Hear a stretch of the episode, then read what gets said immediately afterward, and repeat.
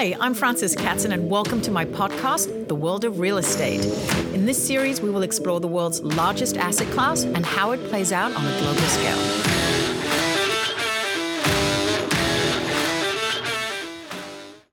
Joining me today is the CEO of brokerage for the Western region of Douglas Elliman, Stephen Kotler. I am so excited to have you on the show today. Thank you for being here. Hi, Fran.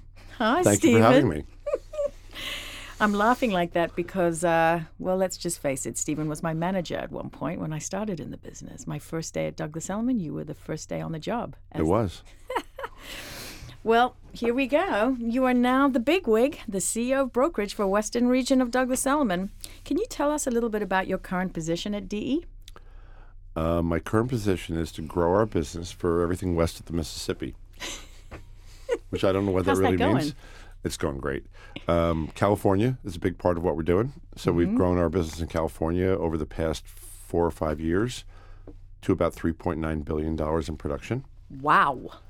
That's 20 no. plus offices, and about 850 sales professionals in California. Now, was that hard to do when you were coming to a new land? I just did it. You know what? I woke up one morning and blinked my eyes, and it all happened. Yeah. Yeah.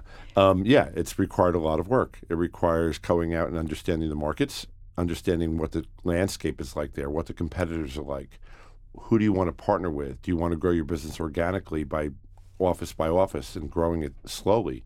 Or do you want to find somebody that you can partner with and acquire and then have that great magic that happens if you find somebody else that you can work with that's just like you But and you- meeting companies, you know?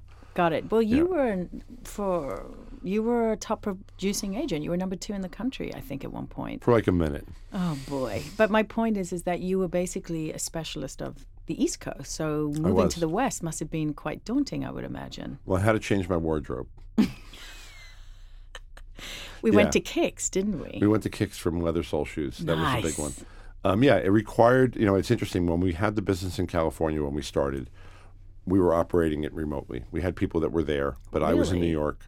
Wow, Um, and that's tough. Howard called me and said, We're not going to be able to grow this thing unless we have somebody that's going to be there that really understands how to do it, Mm-hmm. understands the culture of Elliman, and figures out how we're going to grow the business and become as big on the West Coast as we are on the East Coast. So that took some time. It took some time to really understand it it. But you've done it in a short window of time. I mean, it's really been quite quick. That you Well, I had some advice from Howard on this. Mm-hmm. You can either grow it organically, which is going to take time, like we did in Florida, the Hamptons, other markets where Mhm. office by office we grew it, or you can find a company that you can acquire. Find somebody else in a company that has the same culture, great leadership, a really good footprint because we wanted to be in all the luxury markets in California. And if you can find that, then the magic happens. Right. And so we found Peter Hernandez, Teles Properties, and we were able to, you know, Peter and I spent a year together before we closed to really get to know each other and understand if it was going to work. And you see so many of these things happen where companies acquire other companies Mm-hmm. and you have a lot of breakage, as they say, right? Mm-hmm. You have breakage. Agents leave because they don't believe in the new brand, they don't understand it. But mm-hmm. Peter's brand, it had the same DNA as Elliman of a family. It was run like a family. It was agent centric. The mm-hmm. agents were the clients, as Howard always says, and Peter ran his company the same way. And so when we went and we and when Peter and I met, and I met with every owner on the west side, as they call the west side. So in LA, Beverly Hills, you have all these companies. Most of the owners are operating where they're also selling. Mm-hmm. And we wanted to find an owner that wasn't selling, that was focused on running their business, not selling houses. How did you find Teles? I went and I just called every owner and I said, I want to have lunch. Are you serious? Yeah. I just I met with every owner there. I wanted to just get to know them, right? So you get to and you have these lunches and you start understanding who they are. I went to some round tables where their owners were all together. And when I met Peter, within 10 minutes of meeting Peter, and you know Peter, Mm-hmm. I knew that it would work. I knew that if we could figure out the the dynamics of it, the business part of it, putting together the deal, that the companies would work. And we had so little breakage after we closed. I But that's also because you were a good manager. So I'm sure you were able to create a sense of um, connection for them, even if it was a new brand. Yeah, you can, but you still have to worry about like what do they think of us? You know, this is big Douglas Elliman coming out here, and you know they only know us from the East Coast, and they knew us a little bit from L.A. because we were already there before we acquired him. But everybody's going to have their own preconceived notions of who you are. I think the important part was that Peter had done this before in his previous life, working for other real estate companies where he'd done acquisitions. Mm-hmm. He knew how they could fail miserably. He knew what to avoid. And I had done it enough where Howard, you know, what we'd done it in New York with some companies. We'd also brought a lot of agents in. So between, I think, both and also the leadership, Kenny Haber, everybody else behind this that put the deal together, looked for all the roadblocks that were there and were able to say, okay, how do we get to the next point? Hmm. And you have to wrap your arms around your agents. How do you do that? You know, if you've not ever been an agent, it's hard to run a real estate company. Hmm. When you really know what it's like to wake up every day, and as you said, the juggle is real, right? Sure How do you do this every day? How do you wake up every day when you don't don't know where the next dollar comes from? And how do Mm-hmm. you make it happen? So if you understand that and you understand where these people that are doing this, these very talented people, are coming from and how the fear that they have and all the same worries that everyone has about where am I going to how am I going to do this then you can start to deliver great things to them and yeah they need the basics of how do I run my marketing operations and how do I get the website to work but it's really digging down deeper into I mean, my job, quite frankly, is to grow people that are working within the company and recruit new people into the company that I can grow. Take them to the next level. Like when you meet with somebody when you're going to recruit them, I think the difference between us and probably some of the newer companies that are out there, I don't have to pay anybody to come work for me. And someone said it to me once, it was outside of my business. One of my kids said, Dad, you don't pay anybody to come work for you. They come to work for Douglas Elliman because they want to be there. It's 100% true. And so when you pay people to come to a place, they're coming for money. They're not coming for the, all the right reasons. And they're going to leave for probably the same reason. 100%. We don't do that. And I think with us, it's they really can see that we take people and take them to another level. I mean, look at you. All right. Like, I'm so proud of you. Right. you know, I mean, look at where you started that day when we were sitting together and you didn't know where it was going to happen from. I was right? in tears with the Kleenex. Right, and now you're in the top ten in the company perennially every year, right? So how do you get there like that? How do you do that? Stress. Stress, Hustle, baby. yeah, hustle, And fear. and and also some coaching, right? Yeah. But Coaching. you know, it's amazing. It, it's uh, it really means a lot when someone actually cares about you as a broker. I think it's really tough when they don't. You know. We just had our convention, and people were coming up and talking to us, and they said, you know, and these are new people that had joined us, and they Mm-hmm. said, what I saw from you immediately as a company is that you care, mm-hmm. and that starts with Howard throughout the entire company. It cascades down, and he always says it: the agents are our clients, and if you have to remember that every day. I love that philosophy. How did you get started in real estate? So I was in the restaurant business before. Stop I, I did. Yeah, I had actually I, I had left college to go and move to Aspen, Colorado with my dad and we opened up a business there. Did that for a couple of Wow. years. It was fun. Got to ski a lot. And um, I just felt this pull to go back to New York. Hmm. I, I wanted to be back in the city, and I came back to the city. And my dad had been in real estate his whole life, and he knew um, a guy named Hank Sofer that ran a very big rental business in New York at the time. This is back in the '80s when you couldn't dating rent an yourself, apartment. I'm dating. I'm da- Oh, I'm dating myself. And uh, Hank was the biggest rental broker in town. You couldn't rent an apartment without going through a broker at that time. Mm-hmm. There was no internet. It was ads in the newspaper. so I got into that. I started um, as an agent. I then became a manager of one of the businesses within that company, managing an office.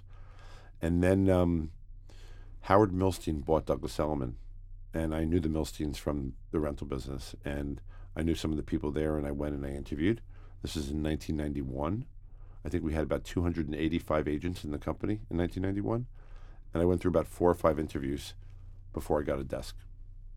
And there were 22 of us that were doing rentals at the time, and that's how I got into the business. I was doing rentals, and we were at 650, actually 1015 Madison originally, then 654 Madison, and then originally fi- 575. But I got into the business as a rental agent in 1991. If I'm not mistaken, I remember that you sat in the HR lounge of some of the biggest banks in New York for years until someone would let you in and meet with them to be- become their go-to rental relocation That was it. specialist. I didn't have any contacts. I didn't grow up in New York, so I didn't have the connection with you know going to school.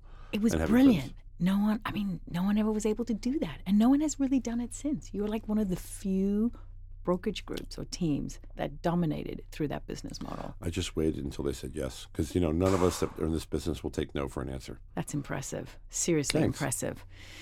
What is it like to transition from East Coast to West Coast? Besides the fact that the bagels suck, let's be serious. And the pizza. yeah, probably. Um, I think that the biggest transition is that the business is done differently first, right? So it's not an attorney state. Yeah, that's so we right. have escrow. That's insane. And you guys write your own contracts. And I will say this, and I'll own this right now: the West Coast brokers work much harder. Mm. I know that hurts That really is a sensitive because they're taking it from not only the showings, which is different to begin with, right? But they have to take the deal all the way to close. Yeah, so but they get a higher split. They do get a higher split, but they also spend a lot more money of their own on their marketing than an agent would. But agreed, they get a higher split. But here's what they their d- work doesn't really begin until there's an accepted offer and a signed contract. wow. That's when the work begins. Okay. So really? the Wow. bandwidth that you have to have to close the same amount of volume on the West Coast, you're spending you're, you're going twice as fast because when you're an East Coast agent, you show the apartments, you get an accepted offer, which is done could be done over the phone. I mean, there's nothing even in writing in some cases. Eventually, you get to an accepted offer, and you have contracts prepared, and then the attorneys go. And yes, you as an agent still have to shepherd that, but the real difference is that you have to do all the work as a sales agent once. And once you're working on that deal into a signed contract, then the work begins to go through the inspections and get everything done. So there's a lot that's involved. So I think that's probably a big transition to the West Coast. I think the other part is the pace.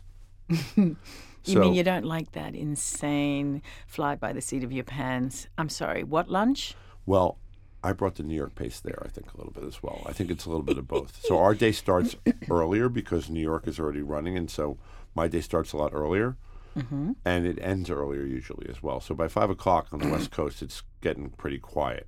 Are you serious? Yeah, I Five mean, o'clock is lunchtime. I think for us, as you know, running the business part, for the agents, they're still out showing.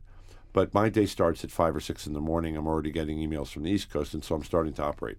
Got it. But um, so I think the pace was different, and getting our salespeople to maybe think a little bit more like East Coast brokers in the pace, be a little bit more aggressive. Um, you know, not that t- a, you know, typical California vibe, but a little bit of both. That's a nice mix to have. Is it true that people on the West Coast live healthier? I think that I'm living healthier. I hope that a lot of people are, but I think you are because it's also there. It's in front of you a lot more. It's beautiful. The weather's great every day. You want to be outside. Yeah, you want to exercise. I You want to hike. The hiking's a big one. I like. I didn't know about hiking and what hiking meant until you got to California. but it's kind of like glam hiking.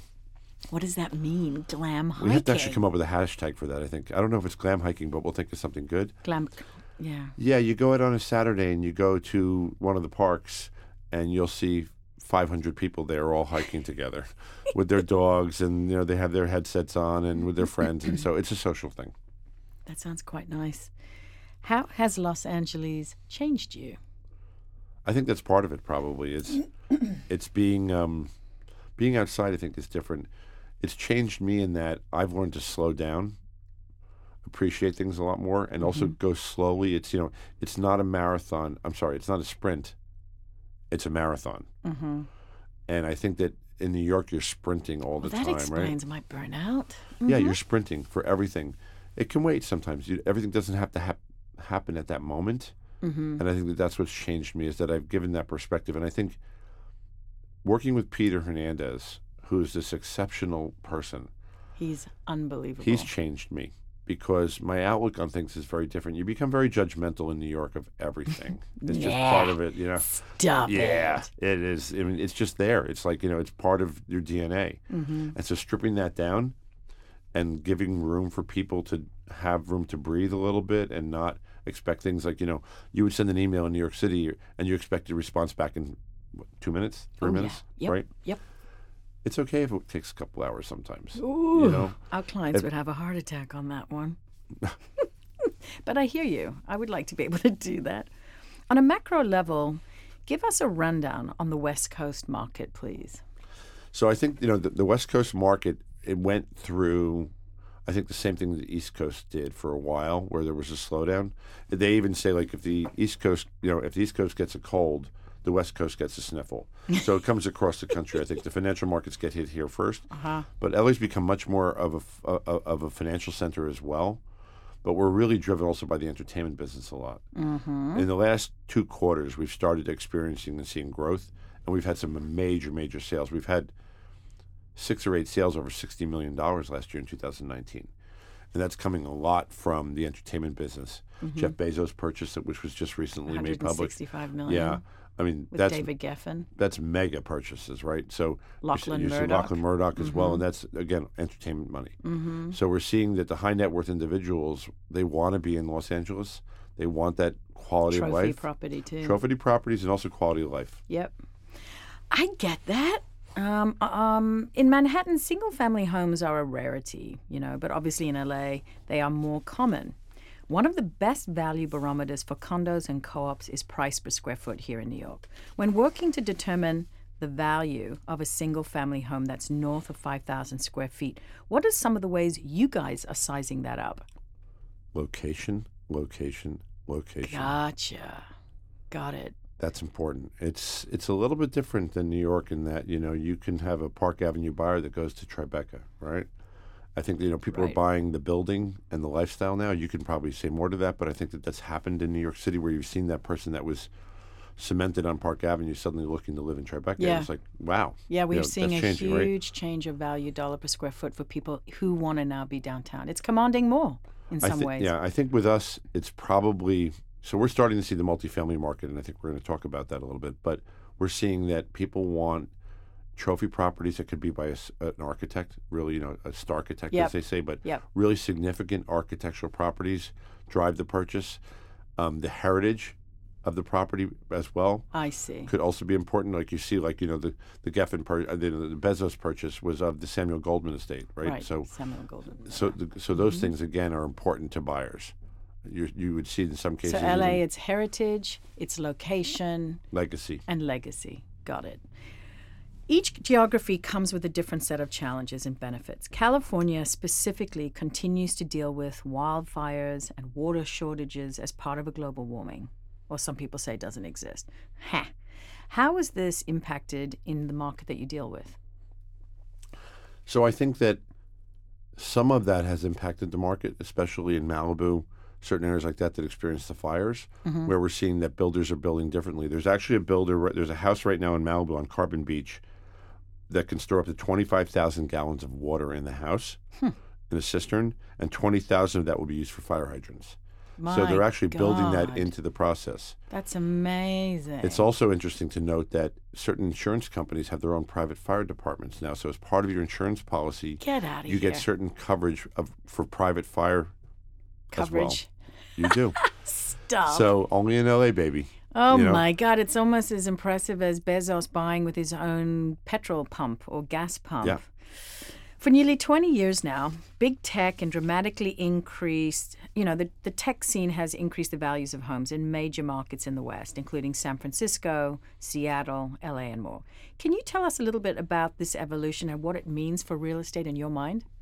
So the, you know the media and entertainment industry, along with the tech industry, has pumped tens of billions of dollars into the Los Angeles markets. And a lot of the top sales that are occurring right now, as we said, Mm. are occurring by captains of industry that are part of those markets. Those so titans certainly are burning big money. they are, they are, and we love it. Can I just interject? Did you know that Bezos's purchase at 165 million was like 0.8% of his actual wealth? That's like the equivalent of $75,000 uh, for a home. I mean, it was like in context of someone who's earning, I think, 100. It was Well, I think it's also interesting if you look at purchasing and if you look at where people began, let's say 20 years ago, if you were buying a trophy property. So let's look at it this way. And I'm, I'm, I'm I'm not going to say that I own this because Howard has, has brought this up before in interviews.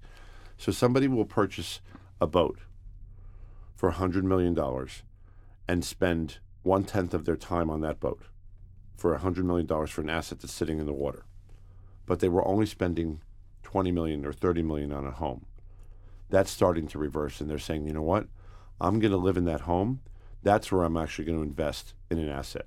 That the boats the planes and all those things are great but you're really spending a very small period of your you know part of your time on that. So i think what we're starting to see is that there's a leveling of for especially very high net worths where they're saying these properties are worth this much if i'm going to spend that much of my time in this in my life in this in my family and lifestyle and also way traveling is going on. We're talking about coronavirus right now.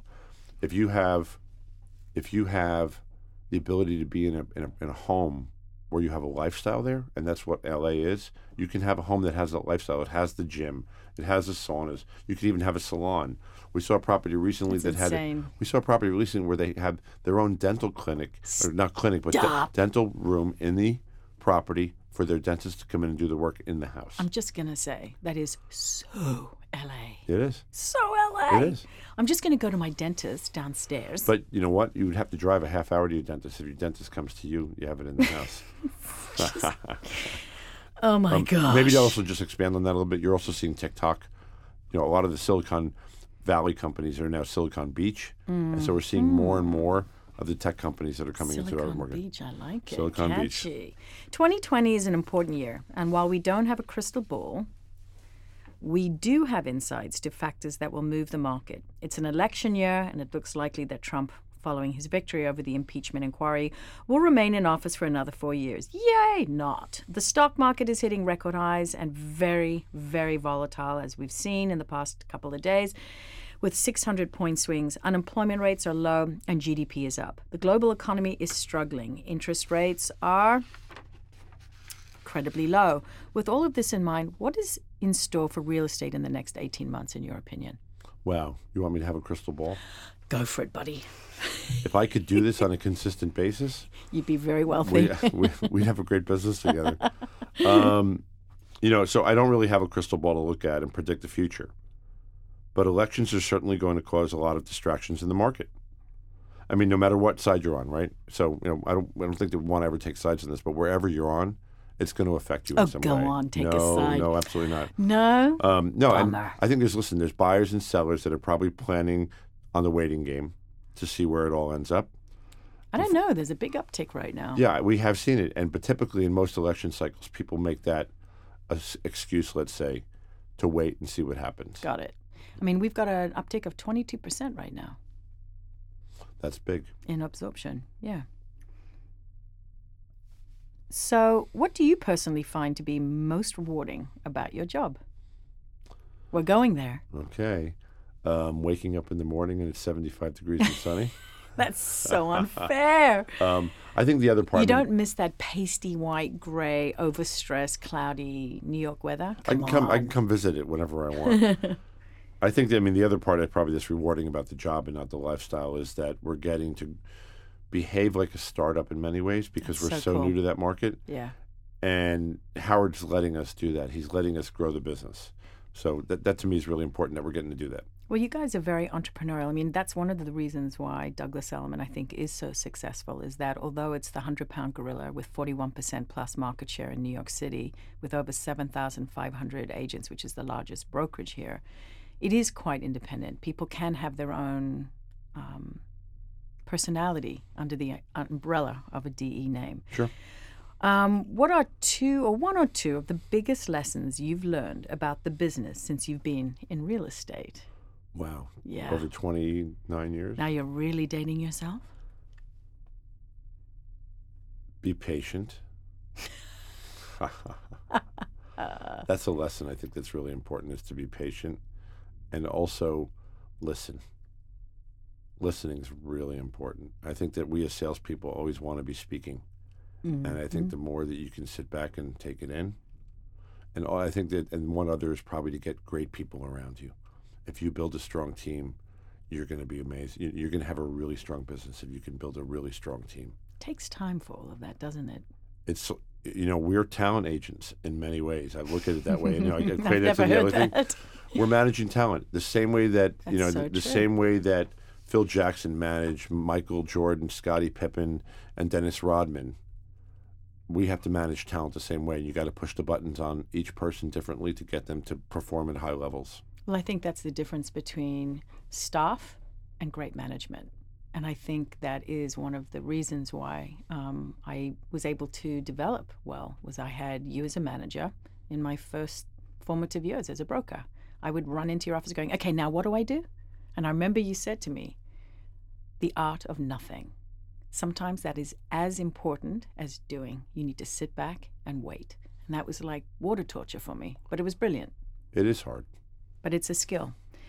Um, are you working on some exciting new development projects that you can share with us? Oh, absolutely. is this where we sell? This is where you put it in. You've got a few. Go. Yeah. So the Edition, um, which That's is gorgeous, a project which we have on in West Hollywood on Sunset, which has done really, really well. We opened it up about a year ago, almost sold out there. That's a great project. So that's close to the end, but still have property there that we can sell. Now, that's some of the highest price per square foot you've ever achieved, right? We blended over three thousand a foot, which had never been done before. Wow. And I love this. You know, when Elliman goes into a new market, we're always saying it's never been done before, because we're always we're always breaking Pushing. into these markets and pushing the market to the next level. I love that you So- break the glass ceiling. We love that. Um, the Edition was a great one. The Harland is a new project that we have, which is on Doheny. For those that know Los Angeles, it's the old pumpkin patch site. So that's a great new project that we're doing, um, which has just opened. And then 8899 Beverly. That's gorgeous. So that is um, for the food lovers that are listening. Madeo's restaurant on Beverly was in that building previously. It was an office building. It's being con- converted over to a condo, and we're going to probably blend out there above the Edition when we're said and done. It is a fabulous project, and we're really excited about it. It is. It's beautiful. So, you know, as someone who was a high producing, driven, very, very successful and accomplished broker in New York, how was the transition going into management? Suddenly you're no longer a broker and you're trying to manage 150 agents. Not easy. What was that like? You know, it's you're not prepared for it. So you're running a business as an agent or a broker, and I had a team. I was the first team actually, I think, in New York City. Is that right? Yeah, I don't think anybody had done a team before. See, you're so smart. Yeah. You hung out in their offices, you got billions of business, Yeah, and now you're starting they- a team. Yeah, and they weren't happy probably at that time. The ownership it wasn't the same owners as now, and they probably weren't happy about teams. But I love Um, that you pushed the boundary on that. Well, I had a lot of business. I couldn't support it. I needed help, so I brought people on to work with me. And going from that, where you're managing five or six people, let's say, and I think you know with sales, it's interesting. With sales, it's interesting. There's there's going to be good salespeople that don't necessarily understand or have the ability or tools to manage people as well. I so wouldn't know anything about that. yeah, you know, it's it's a skill set, and so I had the skill set. I think to a degree, I had a team that was really successful, did really well for many years, and then taking that and saying, okay, now you're responsible for 150 people, and produce and getting them to produce. In the office that I was in as an agent, I became the manager of. Oh my God, that must have been such a conflict of interest. I felt like I had a target on my back sometimes.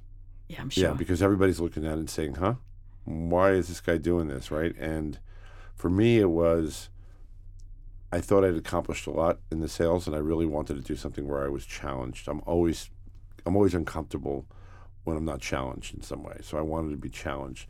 So moving into that leadership role, I had a lot of mentors around me. I had people that helped me understand how to do it.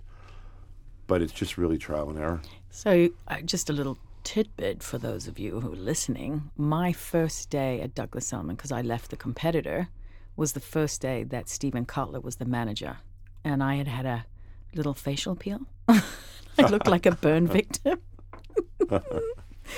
and he was oh so uptight with me, right? It was my first experience with an agent coming in and And I burst out crying. You were crying. I think I gave you some tissues and left the room for a minute and let you compose yourself. That's so unfair. Um, yeah, well, you know, it's um, it's a different thing, right? And you have to be there for people and coach them and all the things that you want to do to make them, you know, get great, right? So Yeah. it was um, it wasn't easy. yeah. Well, what's your biggest vice? Sugar. Probably not a good one. Probably not the At least healthy you're honest choice. about it. Uh, yeah, I like sweets. I like dark chocolate. That's probably my biggest vice. It has been a treat. Thank you so much, Stephen Kotler, for coming in today. Frances Um, Katzen, thank you so much for having me.